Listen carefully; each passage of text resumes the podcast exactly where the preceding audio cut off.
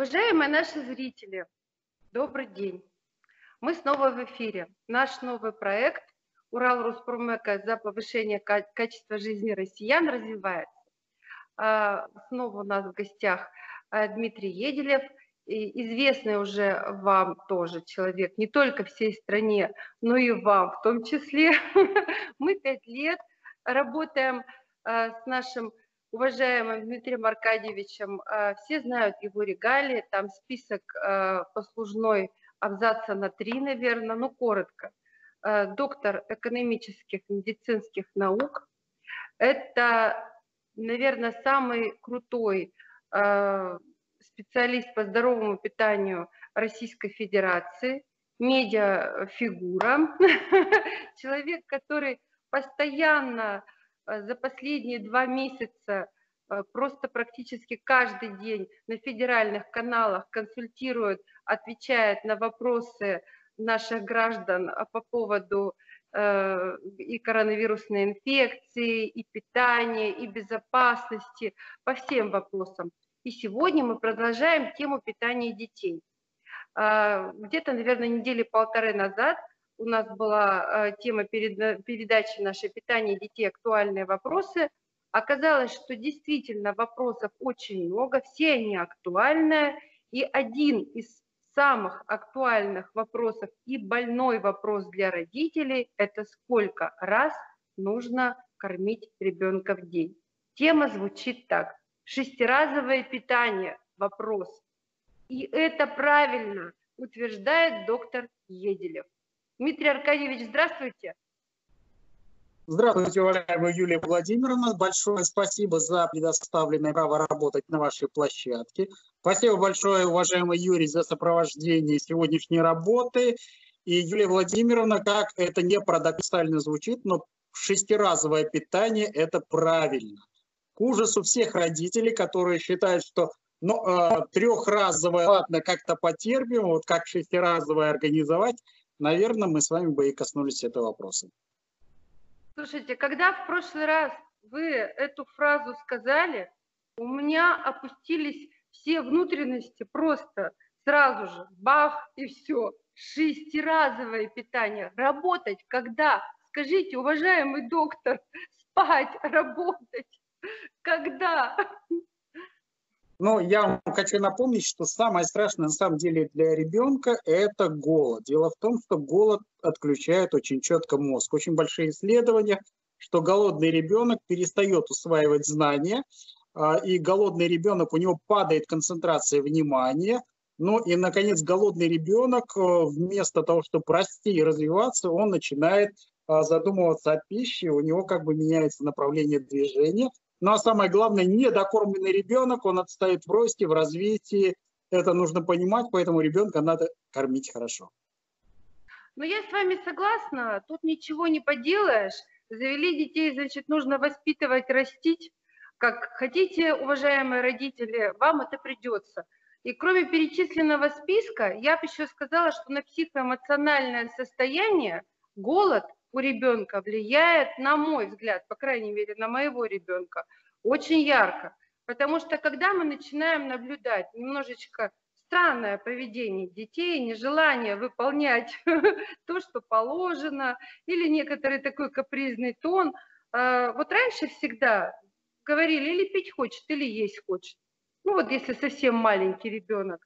А когда взрослый ребенок, ну, точно хочет есть, потому что если еще пить он хочет, он пойдет и попьет, а вот если есть, и у тебя, допустим, дома ничего не приготовлено, или ты не предложил ребенку покушать, а, допустим, вот все наблюдают из мам и пап такую картину, вот он носится, носится, что-то там делает, а потом бах, резко, и начинается какой-то вот такой вот ступор, после которого с ребенком не разговаривать, не пытаться в него впихнуть знания невозможно, ничего. А все очень просто. Нужно отдохнуть и поесть, покормить.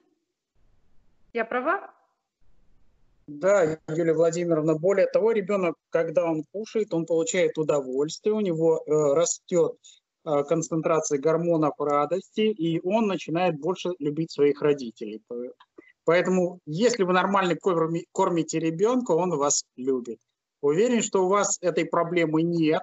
Уверен, что у вас ребенок нормально питается, он у вас э, красивый, стройный, тонкий, высокий. Спасибо большое. Но вот э, на самом деле мы выяснили, что нужно кормить. Почему нужно кормить 6 раз в день?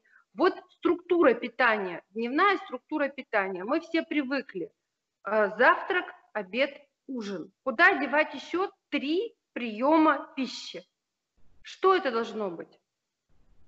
Юлия Владимировна, ну я вам хочу напомнить, вы это все прекрасно знаете, уверен, что вы это делаете, что после того, как ребенок встал, э, у него должен быть в любом случае режим дня.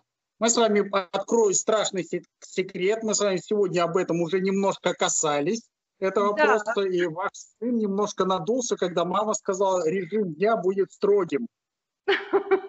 Да, действительно было. Поэтому э, на самом деле режим дня навсегда ставит э, структуру поведения ребенка, если это выстроено изначально правильно, если ребенок понимает время труда, время отдыха, время питания, наконец, время сна, то ребенок развивается нормально, и он вырастает полноценного гражданина, который не склонен к противоправным действиям, а, к безделью, ну и прочим а, Э, недостойным формам поведения. Но я все Поэтому равно... что мы сегодня с вами попробуем рассказать о режиме дня вашего ребенка, начиная с подъема, уборки постели, утренней зарядки. Вот можно я с вами вместе попытаюсь сформировать вот этот режим дня? Ну давайте, значит, подня, по, по, подъем, это все понятно. В принципе, с подъемом у нас особых проблем не бывает. У нас бывает Давайте конкретно... по времени, по времени попробуем решить этот вопрос, потому что это тоже очень важно. Вы знаете, вот когда мы перешли на дистанционное образование, а на сегодняшний день э, практически все дети до сих пор находятся на дистанционном образовании, ребенок встает позже, потому что в школу-то идти не надо. Это тут прямо дома происходит. Поэтому времени на то, чтобы дойти до школы или довести ребенка, уже не нужно. Поэтому мы, э, вот у нас занятия начинаются в 9 утра. Поэтому если раньше э, у меня ребенок вставал в полседьмого э, и где-то, наверное, может быть, там без 27, и было время для того, чтобы довести ребенка, мы за городом живем, хоть и недалеко, но ехать надо. Ну, дети быстро одеваются, нормально завтракают и все. У меня ребенок всегда завтракает. Вот это действительно, я считаю, что завтрак – это очень важный прием пищи для ребенка, тем более, который учится. Да, в школах их кормят, но когда ребенок голодный выходит из дома, это просто безобразие, на мой взгляд. Вот вообще ничем не, невозможно замолить э, грехи родителей, если они не кормят ребенка с утра. Вот. Ну, сейчас мы встаем в районе 8 часов, соответственно, у нас есть время на то, чтобы э, провести все гигиенические процедуры. С зарядкой, я вам скажу честно, очень сложно. Это кошмар какой-то. Вот э, тут просто вот, ну, с таким треском это все происходит. Вот зарядка – это вот очень сложная проблема для нас. Но потом он включается после завтрака очень быстро в работу, и там уже, вот после того, когда он поел, он уже готов э, совершенно спокойно работать. Это правда. Ну, давайте я все-таки буду настаивать на проведении утренней гимнастики, потому что встал, проснулся, привел себя в порядок, немножко размял тело, потому что тело – это такая штука, которая за ночь успевает отдохнуть. А, при необходимости прогулял с поводком вашего кота. Я знаю, что у вас большой, огромный кот – да, и он уже ходит у нас на шлейке. На шлейке, потому что забота ребенка все-таки у животных, она очень сильно э, систематизирует ребенка и воспитывает. Как только ребенок начинает понимать, что есть кто-то, э, кто от тебя зависит и кого ты приручил, наверное, он немножко меняется его отношение к этому миру. А, после зарядки при необходимости прогулки кота-собаки я рекомендую все-таки ребенку давать небольшой стакан воды. Вначале перед завтраком связано это с тем, что в ночное время кровь сгущается. Это первое. Второе, я хочу напомнить, что в ночное время не работают слюнные железы, поэтому а, есть определенная сухость э, органов пищеварения, которую необходимо ликвидировать. Поэтому во всем мире диетологи, где бы это ни было, они по-разному спорят о разных диетах, об, о чем угодно. Единственное, с чем они всегда сходятся, утренний стакан воды – это обязательное требование. Если вы приучите своего ребенка к утреннему стакану воды, то я думаю, что он скажет вам с годами спасибо. Приучила, уже приучила. Воду мы пьем. Это действительно. Воду, то есть первый стакан воды. Теперь давайте подумаем, чем а, его можно накормить на завтрак. Ну, традиционный рецепт – это кусок белого хлеба с а, докторской колбасой. Я, конечно, не рекомендую. Мы не а, едим колбасу практически. Ну, давайте мы коснемся, чтобы можно было дать ребенку на утренний завтрак с учетом того, что за ночь у детей более э, быстрая перистальтика, и за ночь у них успевает освободиться желудочно-кишечный тракт, и поэтому первый завтрак у него усвоится полностью. Именно поэтому очень много за ночь накопившейся желчи, накопившихся ферментов поджелудочной железы, то есть за ночь пищеварительный тракт отдохнул. Поэтому именно э, народная пословица говорит, что завтрак съешь сам, он усваивается полностью. И вот давайте мы попробуем с вами смоделировать то, что можно дать на завтрак ребенку, и, наверное, это будет правильно. Я могу сказать, что я даю. Значит, я, э, ну, когда у меня Тимур был поменьше, он совершенно с удовольствием и беспрекословно ел все виды каш. Абсолютно. Сейчас что-то начал немножечко капризничать, но все равно ест. То есть каша, вообще я считаю, горячий завтрак – это очень правильно. Ну, должно быть что-то в завтраке горячее, потому что вот бутерброд – это как собаки холодные, что-то там дали, насыпали э, корм в мисочку и все – ну, должно быть что-то горячее. Ну, или каша должна быть, или омлет. А, может быть, конечно, творог, но тоже что-то должно быть еще, что-то теплое, вот, на мой взгляд. Все-таки мы живем не в тропиках, да даже и в тропиках, наверное, а, горячего хочется. А вот. Э, обычно в обыкновенные такие будние дни у нас завтрак состоит либо из омлета, либо там из яичницы, либо из каши, э, может добавляться творог, может отдельно быть даже иногда творог. Э, я очень э, много пеку дома вечером всяких булочек. Но остается же, если ты молочные продукты потребляешь, у тебя все равно неизбежно остается и кефир, и сметана. И, пожалуйста, можно сделать в домашних условиях. Пусть это может быть и не так полезно. Ну, слушайте, лучше самой приготовить там тот же маленький или какой-нибудь кекс, и потом его утром предложить своим родным, это, наверное, лучше, чем купить. Потому что сладкое все равно будет ребенок есть. Хоть ты что делай, я там даже вам вопрос заготовила, позже вернемся к этому, а, к этой теме. Поэтому вот это вот у нас тоже включается всегда а, в завтрак. А вот выходные дни – Э, моя семья слегка разбалована. Мы любим баловаться блинчиками, всякими там оладушками и так далее, потому что есть время, можно утром встать, спокойно приготовить завтрак более такой объемный. Юлия Владимировна, вы вообще описали практически идеальный завтрак. Э, первый, первый завтрак, конечно, должен быть горячим. Я с вами полностью согласен. И здесь может использоваться любые виды каши. Это и рисовая, и овсяная, и перловая, и гречневая, и пшеная. То есть все, что вы, любую кашу, кашу какую бы вы ни сказали, это будет отличным а, завтраком. Единственное, мое на, настоятельная рекомендация, а, ну, не поленитесь, замочите кашу с вечера. Просто налейте в кашу водички, кашу водички, и пусть она у вас часов 8 постоит. И это долго объяснять, почему, зачем и так далее. А достаточно э, скажу, что, во-первых, эта каша немножко по-другому усвоится, раз.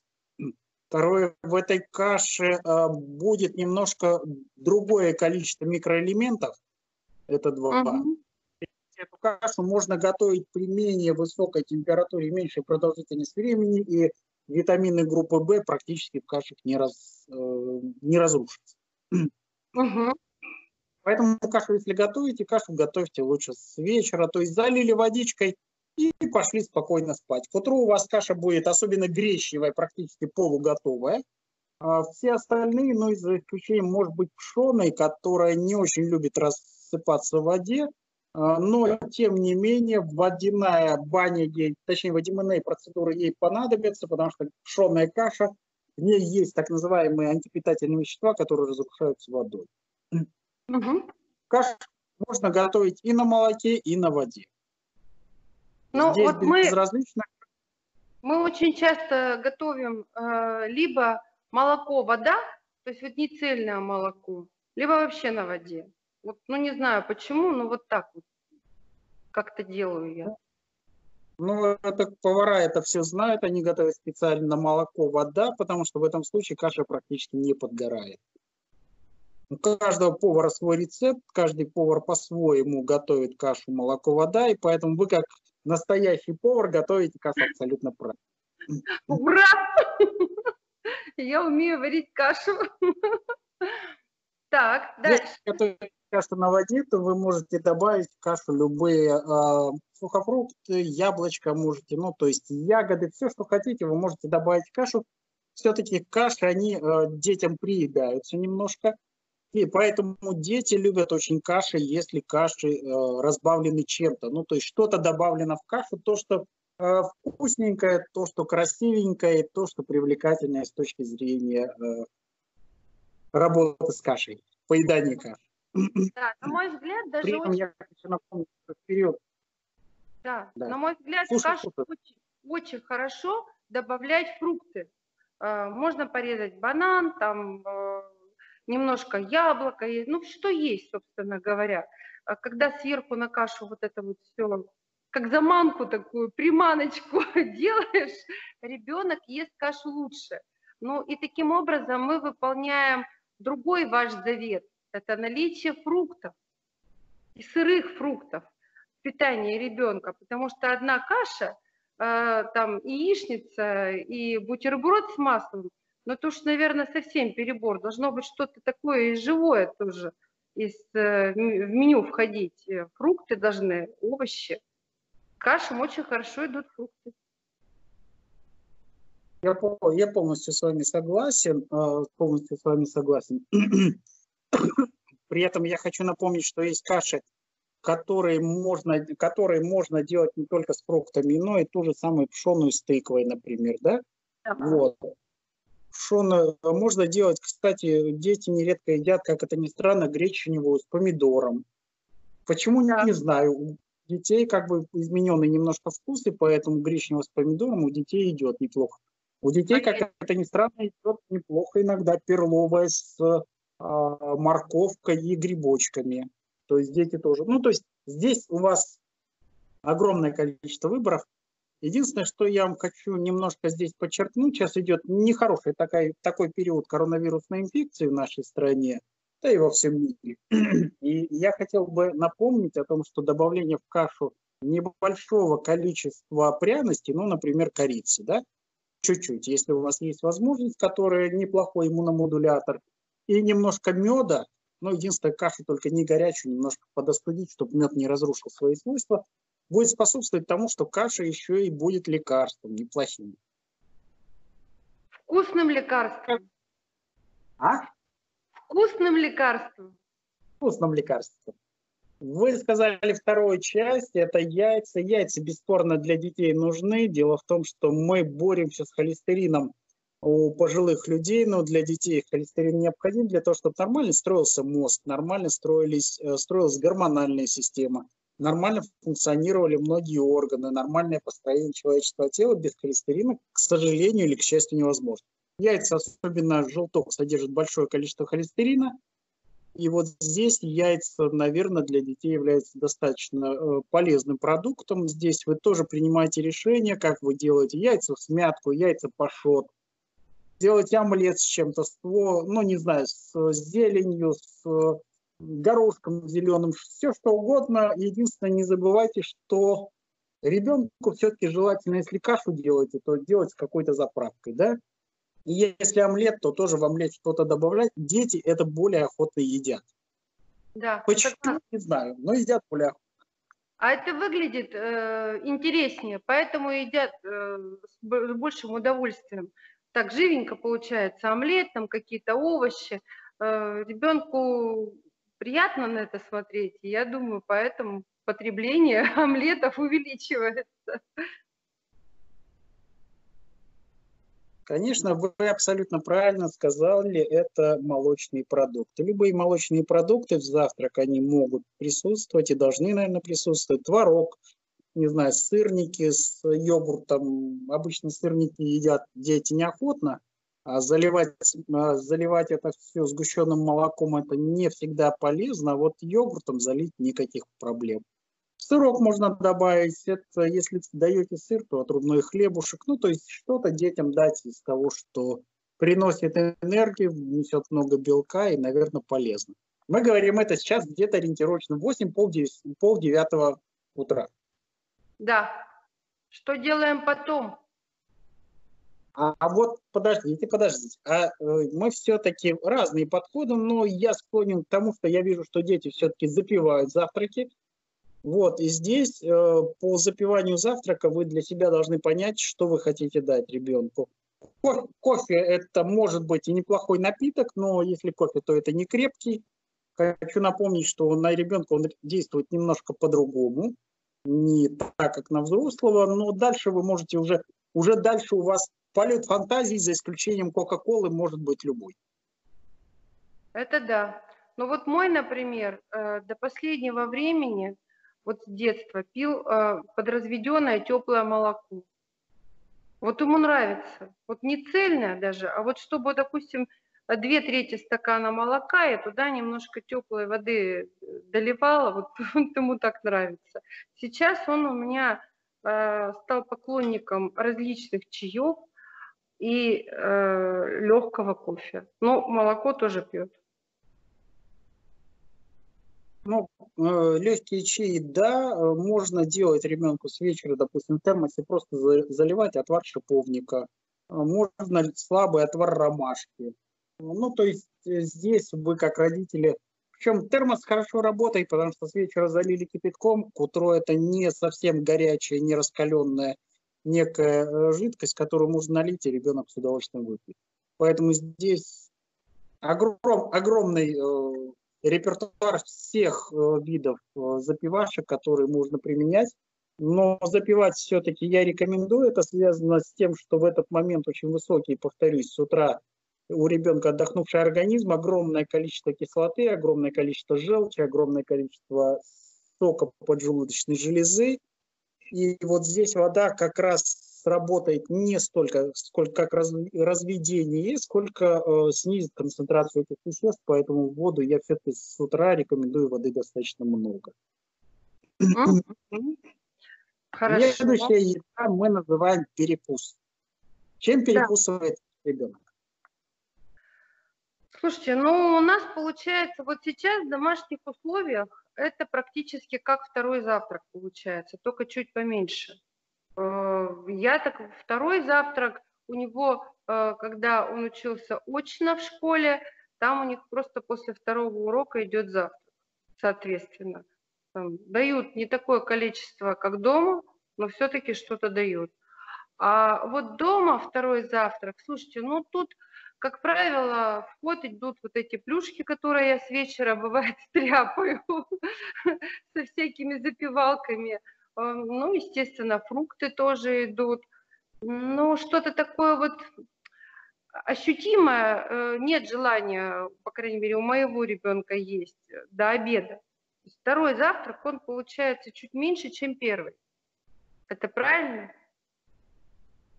Юлия Владимировна, ну, наверное, это правильно, вы все-таки мама, но когда мы говорим о втором завтраке, мы говорим примерно по, про 11 часов.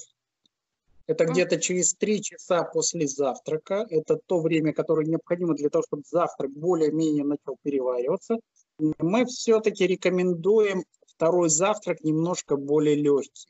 Мы не очень рекомендуем большое количество углеводов на второй завтрак, потому что первый завтрак все-таки получив хорошую порцию каши, ребенок чаще всего углеводами уже наполнен. Поэтому в первую очередь на второй завтрак мы говорим о каком-то фрукте. Ну, это обычно одно яблоко, бананчик, а, не знаю, груша. Лучше это некие местные сезонные овощи. На второй завтрак может быть э, пойти запеченное яблочко, например, с небольшим количеством творожка, потому что белок ребенку в этот момент нужен. На второй завтрак мы предлагаем а, стаканчик кефира с каким-то наполнителем, с ягодами тем же самым. Любой фруктовый салатик, а, не знаю, смузи, сезонные ягоды, если есть, йогурт, орехи. И даже на второй завтрак не возбраняется съесть а, яичко. Ну, то есть второй завтрак – это достаточно плотный, но не такой углеводистый, как первый. Угу. Я пишу. Я пишу потом...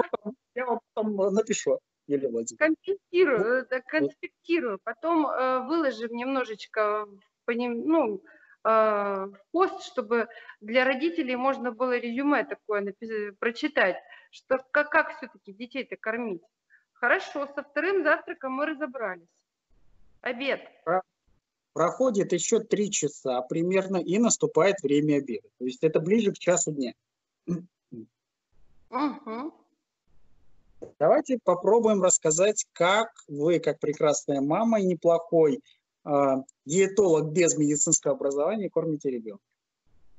Ну, это первое. Второе – салат, суп, компот. Да. Ну, да. как получится. Да, практически полностью, а, но если добавить еще немножко второго, то, может второе, быть, это будет... Второе, да. салат, компот, это все это обязательно. Мы без этого не получается. Вы говорите все абсолютно правильно. Дело в том, что э, мы во время перед э, обедом все-таки рекомендуем минут за 20, за 30 выпить стаканчик воды. Да. Это хорошо запускает желудочно-кишечный тракт. Но здесь много может быть рекомендаций. Холодная, горячая, комнатная температура. Чтобы не усредять, мы обычно говорим комнатной температуры, а там ну, с годами это придет, какая температура, потому что у кого-то желудочно-кишечный тракт работает быстрее, у кого-то медленнее, и с годами это все приходит понимание, какая температура должна быть у воды и как ты себя чувствуешь комфортно. Поэтому водичку минут за 20-30 до а, обеда, просто стаканчик небольшой воды, и затем первый овощной или фруктовый салат. Их задача запустить желудочно-кишечный тракт. Они, знаете, как такая щеточка, которая почистит э, ЖКТ перед приемом основной пищи, э, смоет все, что осталось после завтрака и первого перекуса, и подготовит ЖКТ, желудочно-кишечный тракт ребенка к нормальной еде. Обычно на второй завтрак это овощной салат, но не забываем про фруктовые салаты. Это тоже очень хорошее, хорошее начало обеда. Я понимаю, что вы предпочитаете свежие салаты. Что из свежих салатов обычно, Миля Владимировна, если не секрет? Слушайте, ну разные, разные смеси э, салатов, салатные смеси, плюс какие-то э, овощи, в том числе там помидоры могут быть, томаты и огурцы. Мы вот любим еще очень э, стеблевой сельдерей, туда тоже добавлять можно. Э, ну, зелень, я, вот зелень любим любую. У нас, как правило, любой поход в магазин – это два здоровых мешка различной травы. Вот. Я считаю, что это очень даже хорошо, зелень э, употреблять в пищу, но ее добавлять хорошо не только в салат, но и в тот же суп зелень, может быть, даже и где-то во второе, где-то сверху посыпать. Э, очень приятно. А, если честно, мы любим еще всякие винегреты и прочие такие вот вещи. На мой взгляд, винегрет для обеда это очень даже подходящий вариант, хотя это не свежие э, овощи, они вареные, но там нет ничего такого плохого, и там же квашеная капуста, про которую вы говорили, это же просто кладезь здоровья. Э, квашеную капусту я люблю а, делать еще то дополнительно с чем-нибудь. А, бывает так, что капуста слегка, ну вот особенно уже из своего приготовления, ну вот я уже давно так немного что-то там, допустим, делаю, небольшое количество квашеной капусты. Раньше, когда э, народ квасил капусту бочками, она к концу зимы уже становилась совершенно кислой. И вот эту совершенно кислую капусту, ее можно либо тушить, либо отмывая, там, смешивать с чем-нибудь, с какими-нибудь овощами, потому что так ее есть невозможно. Теперешнюю капусту э, квашеную, либо ее покупают в магазине, предположим, и тут тоже нужно понимать, ты купил маринованную капусту или квашеную капусту. Потому что маринованная капуста, это, конечно, не тот вариант, который, о котором мы говорим. Квашеная капуста, безусловно, это очень хорошо. Но вот мне лично нравится квашеную капусту смешивать с зеленым горошком. Или там немножечко, может быть, отваренный э, в мундире картофель, добавлять туда зелень, э, зеленый лук, там какие-нибудь э, травы, заправлять растительным маслом. Вкусно получается. А знаете по секрету, Юлия Владимировна, вы покупаете квашеную капусту или готовите сами? Вы знаете, и так, и так бывает. Я не раньше, я, конечно, когда времени было больше, я все-таки, ну, раньше, это давно совсем, я, конечно, умею делать квашеную капусту и неплохо умею делать квашеную капусту. Вот, но сейчас э, времени не так много, поэтому э, вот что-то покупаем, иногда бываем делаем. В принципе, даже быстро готовится квашеная эта капуста, ее ну, особо я вводить не вопрос, надо. Я почему, извиняюсь, перебыл, задаю вопрос. Мы столкнулись с тем, что в Москве практически нет сегодня квашеной капусты. Она достаточно капризный продукт, она капризная в отношении температуры, потому что это все-таки жизнедеятельность молочно-кислых бактерий. Вот. И поэтому в Москве просто капусту давят, мнут, солят, заливают уксусом. А, сейчас для того, чтобы э, народ, когда стал понимать, что уксус это не квашеная капуста, это некая маринованная капуста, стали насыпать просто лимонную кислоту, которая не намного дороже уксуса, и, но не пахнет уксусом, и делать имитацию квашеной капусты. А вот в этой связи можно попросить поделиться секретом вашей квашеной капусты. Слушайте, ну тут все очень просто. Э, вообще капусту нужно, конечно, не ранних сортов. То есть она должна быть зимняя капуста. Для того, чтобы хорошая была квашеная капуста, она должна быть э, выбрана правильно. Это должна быть белый, хороший, плотный качан капусты, который нужно порезать. Белокочанная. Белокочанная капуста, да, порезать его нужно.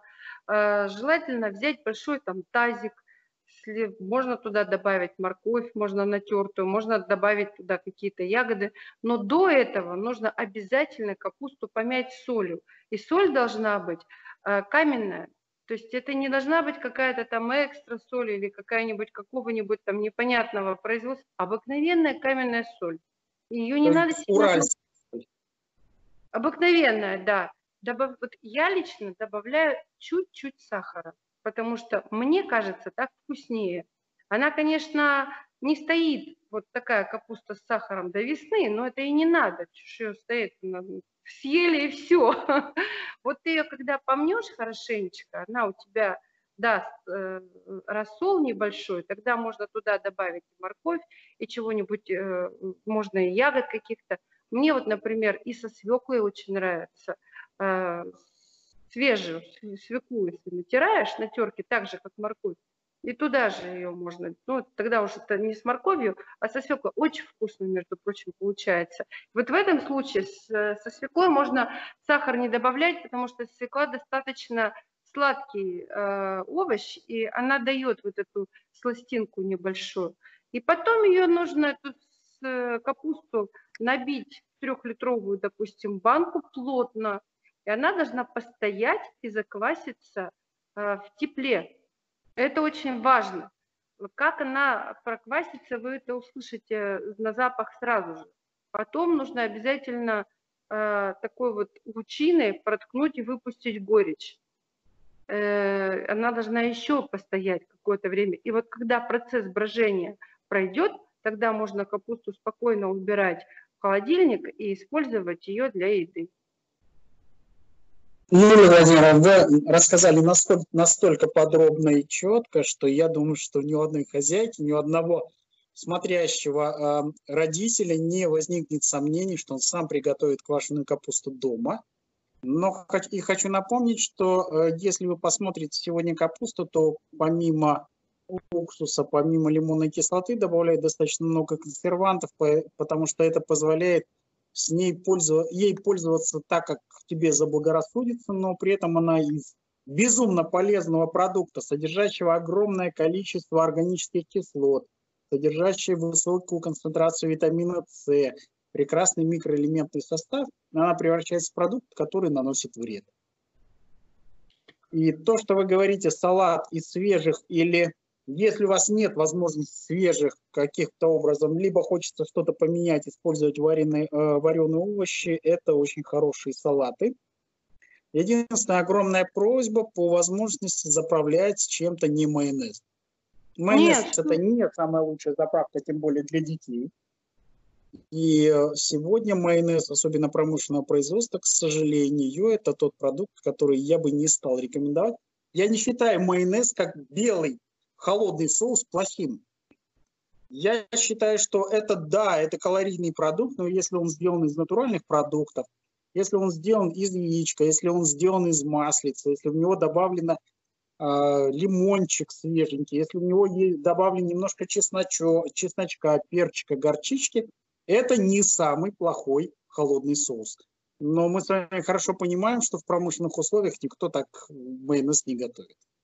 Это Скажем правда. Да, это правда. А вот в капусту очень хорошо подходит масло именно подсолнечное и желательно не рафинированное. Вот то, которое пахнет э, семем подсолнечника.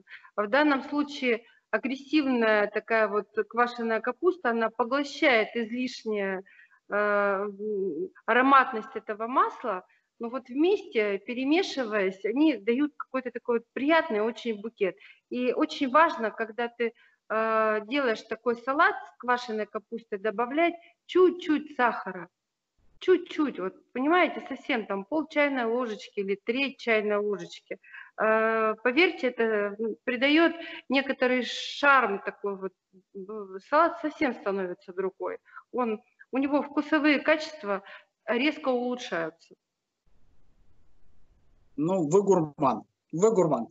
Юлия Владимировна, но я хочу вам напомнить, что кроме овощных салатов могут быть и фруктовые, могут быть и, да. ну, например, морковка и овощи фруктовые, морковка с яблочком, например. Да, То есть здесь у вас у вас неограниченная фантазия, вы можете делать все, что угодно. При этом делать вы должны просто немножко. Вот люди, когда слушают то, что мы говорим, они говорят, господи, капиталисты проклятые, сколько ж вы готовите, сколько ж вы едите. На самом деле мы говорим о совершенно маленьких порциях. Порции должны быть небольшие. Мы с вами на прошлой передаче говорили, что когда составляешь меню, ты сразу должен посчитать порции, которые ты съешь. Либо съест твой ребенок.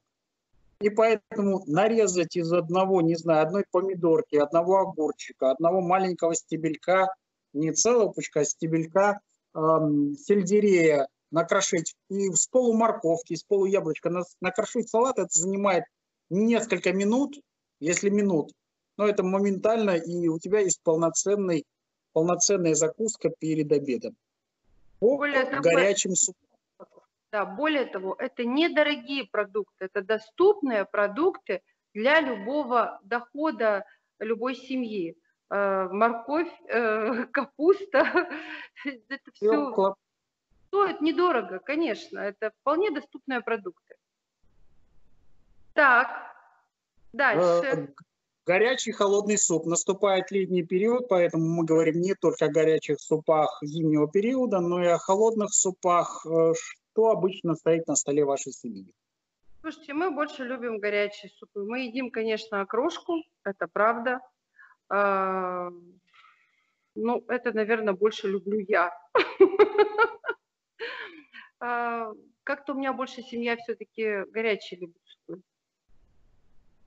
Вот так. Горячий суп, то есть э, из горячих что чаще всего? Слушайте, ну и разные супы готовим. Я люблю очень суп из тыквы французский. Ну это крем, крем, это крем. Да, да. я очень люблю. Борщ, естественно.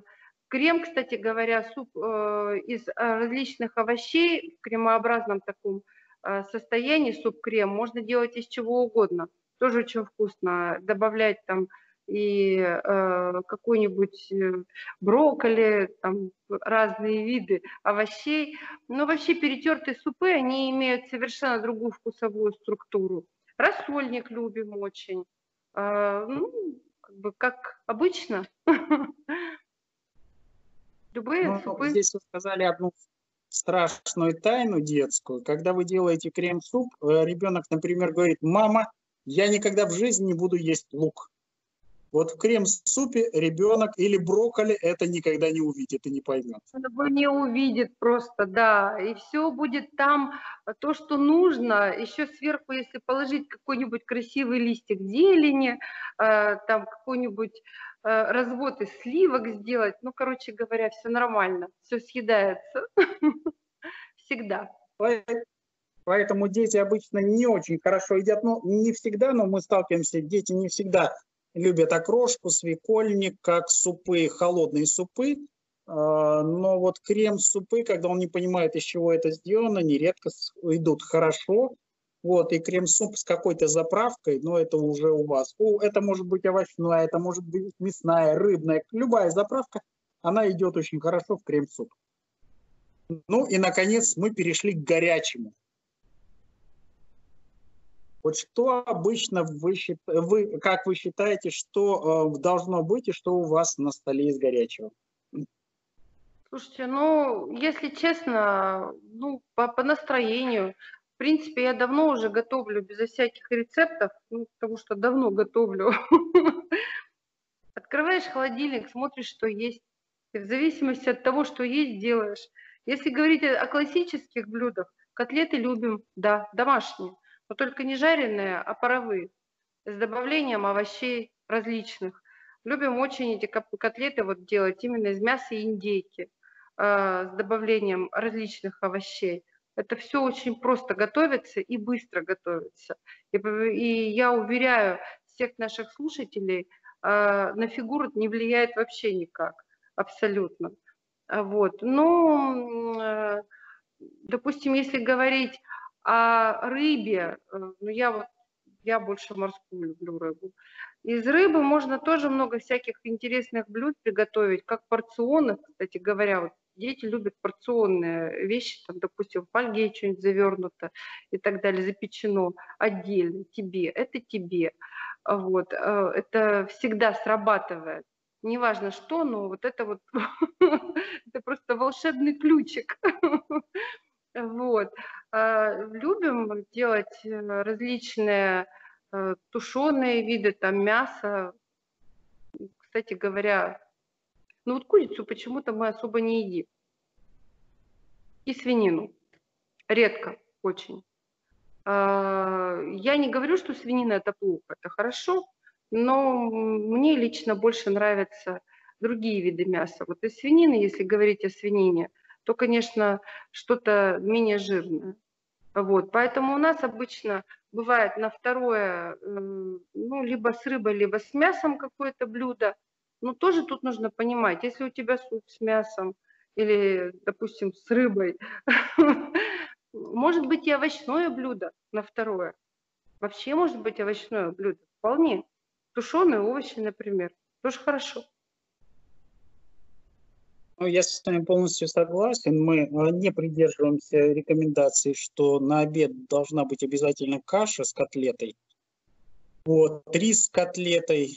То есть мы все-таки говорим о том, что это любые должны быть овощи. Желательно, чтобы это были региональные овощи. Овощи здесь приготовленные, тушеные, вареные. Ну, то есть это, это каждый решает сам. И какое-то легкое мясо.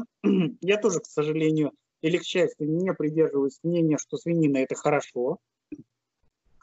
Это связано с э, двумя факторами. Это связано не только с тем, что свинина является наиболее жирным мясом и наиболее опасным из видов мяса, потому что в свинине, к сожалению, могут содержаться достаточно серьезные паразиты, которые устойчивы к термической обработке.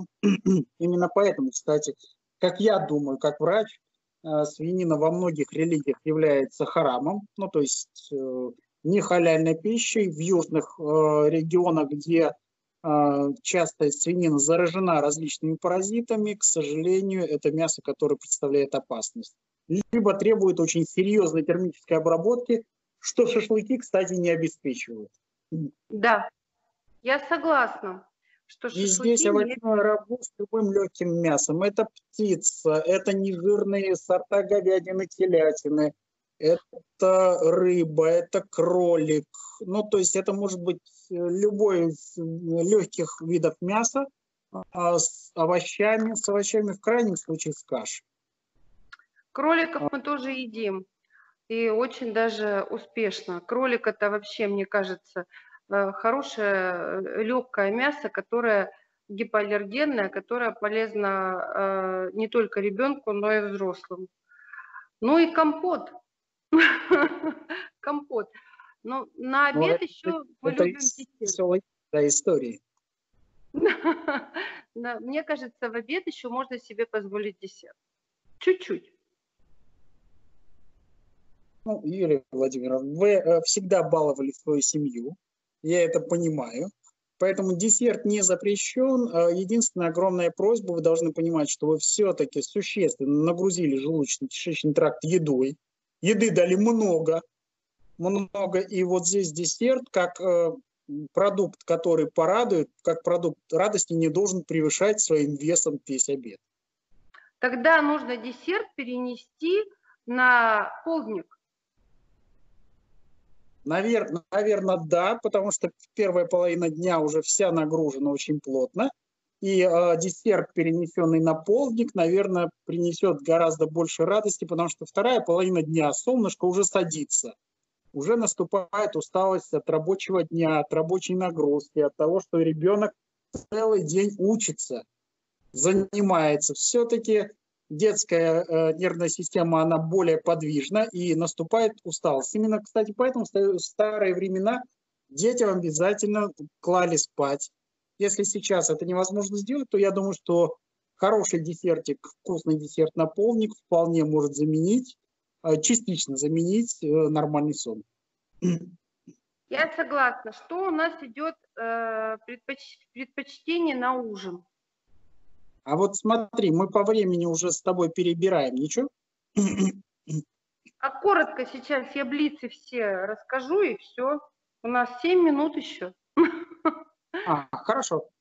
Ну вот мы пообедали, хорошо пообедали, плотненько, и у нас наступает время, когда э, мы позанимались, кто-то поспал, если есть время, отдохнул немножко, позанимался дальше, и наступает так называемый послеобеденный перекус. Обычно это 16-17 часов. То есть через 3-4 часа после э, обеда наступает перекус. перекус может не отличаться от первого перекуса, который был в 11 часов, но здесь единственное не повторяться. На перекус все что угодно. Фрукты, э, тот же зеленое яблочко, тот же бананчик, могут быть огурчик, может быть какая-то зелень, грейпфрут – фруктовый салатик, даже не запрещена небольшая горстка орешков, кисломолочка, но и десерт, конечно, о котором мы с вами говорили вместо обеда. Понятно. Значит, и тогда шестой прием пищи. Ужин. Это ужин. Мы начинаем готовиться ко сну. Поэтому ужин должен быть плотным, но не так, чтобы э, во сне невозможно было лежать на животе. Поэтому ужин должен э, быть предложен ребенку за два, как, как минимум за два часа до того, как он ляжет спать.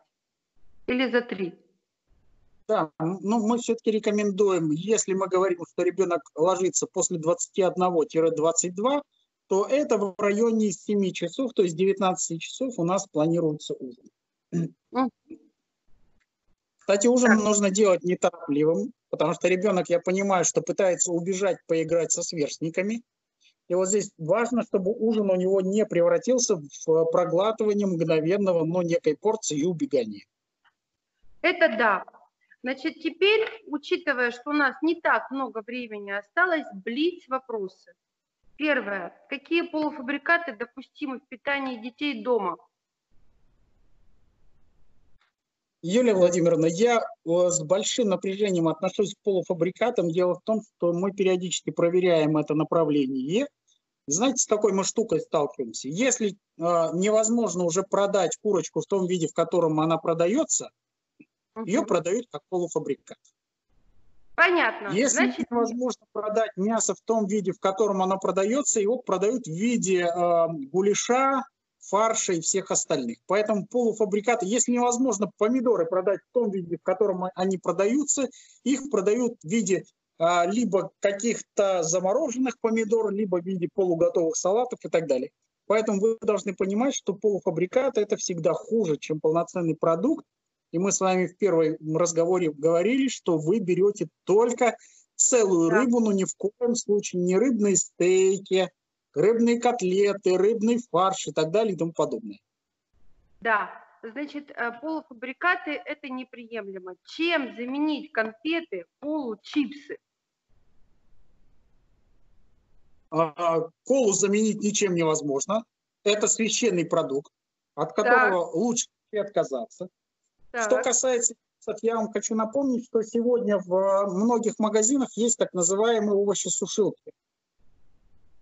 Попробуйте взять овощесушилку и сделать чипсы из яблочек, из свеклы, из морковки. Поверьте, дети едят. Это мой личный опыт. Я периодически дарю овощесушилки и покупаю своим друзьям. А, поверьте, дети едят эти чипсы с огромным удовольствием. Более того, некоторые дети начинают готовить сами. То есть он спокойно порезал яблочко, бросил, сделал яблочные чипсы и съел. Это можно превратить в красивую игру. Прекрасно. А, а первое это что? Конфеты. Туда же и конфеты пойдут, потому что чипсы будут сладкие. А кто мешает? Вот да. Будет сухофрукты. Сухофрукты. Да, сухофрукты, э, фруктовые чипсы. Это, кстати, я, знаете, с какой интересной штукой столкнулся? Китайцы очень часто детей э, не кормят конфетами, но с удовольствием э, покупают им сушеные слайс яблочки. И дети с удовольствием едят эти слайс яблочки, есть и слайс свекла, а, тоже дети, она становится сладкая, когда она порезана и высушенная, она сладенькая становится, поэтому дети с удовольствием едят эти вещи. Прекрасно, прекрасное решение вопроса. Значит, тоже коротко, лишний вес для детей. Насколько это актуально для России вообще? И какие последствия все-таки э, лишний вес потом за собой тащит для здоровья ребенка? Только коротко. У нас ежегодный прирост сахарного диабета 15%, и это идет сегодня в основном за счет молодых людей. Огромное количество молодых людей, детей после 8 лет с преддиабетическим состоянием, а это не только короткая жизнь, это очень тяжелые болезни, включая помощь коронавирусной инфекции. Кошмар. Дальше. Тот вопрос, который, я думаю, мы с вами будем включать в межконгрессное мероприятие по питанию детей. Считаете ли вы необходимым прививать культуру детям, культуру питания дома? Но это, наверное, не очень правильно, если родители питаются правильно, а ребенок неверно. Поэтому культура питания должна прививаться и родителям, и детям. Это одна из важнейших направлений, которая позволит нам с вами жить очень долго, а самое главное – долго не ходить в аптеку за лекарствами. Я с вами согласна. Я предлагаю нашим коллегам напомнить, что у нас скоро начнутся наши межконгрессные мероприятия, и первая тема нашего межконгрессника будет это как раз питание детей. Питание детей – приоритеты государства. И я надеюсь, что мы с вами, Дмитрий Аркадьевич, э, к этому межконгресснику – подготовим массу интересных вопросов, спикеров и более широко и полно раскроем э, те темы, которые вот у нас звучали э, в двух передачах по питанию э, детей в дома.